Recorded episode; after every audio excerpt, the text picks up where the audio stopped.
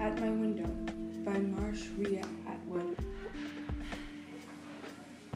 When I was little, it was just my mom and I in this tiny, tiny house in a small town. I had a freakishly good memory, so I can clearly remember the layout of my tiny room, which was the laundry room from the previous owners. It was long and narrow, with just enough room for my crib against one wall and the window high up on the other.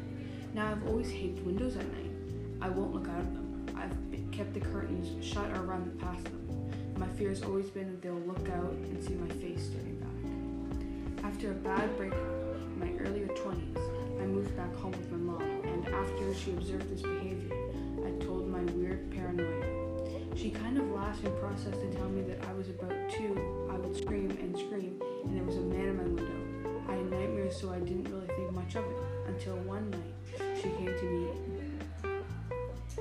She came in to shut me up, and there I was, a fucking man staring in the window. I looked at her. She was nuts. How could I not know this? She was continuing to tell me that a man was the father of one of my really good friends growing up. He was known for peeping into single women's houses. She also didn't tell me I began heart murmur when I was a doctor discovered me once again. In my early 20s, that scared the shit out of me too. Thanks, Mom.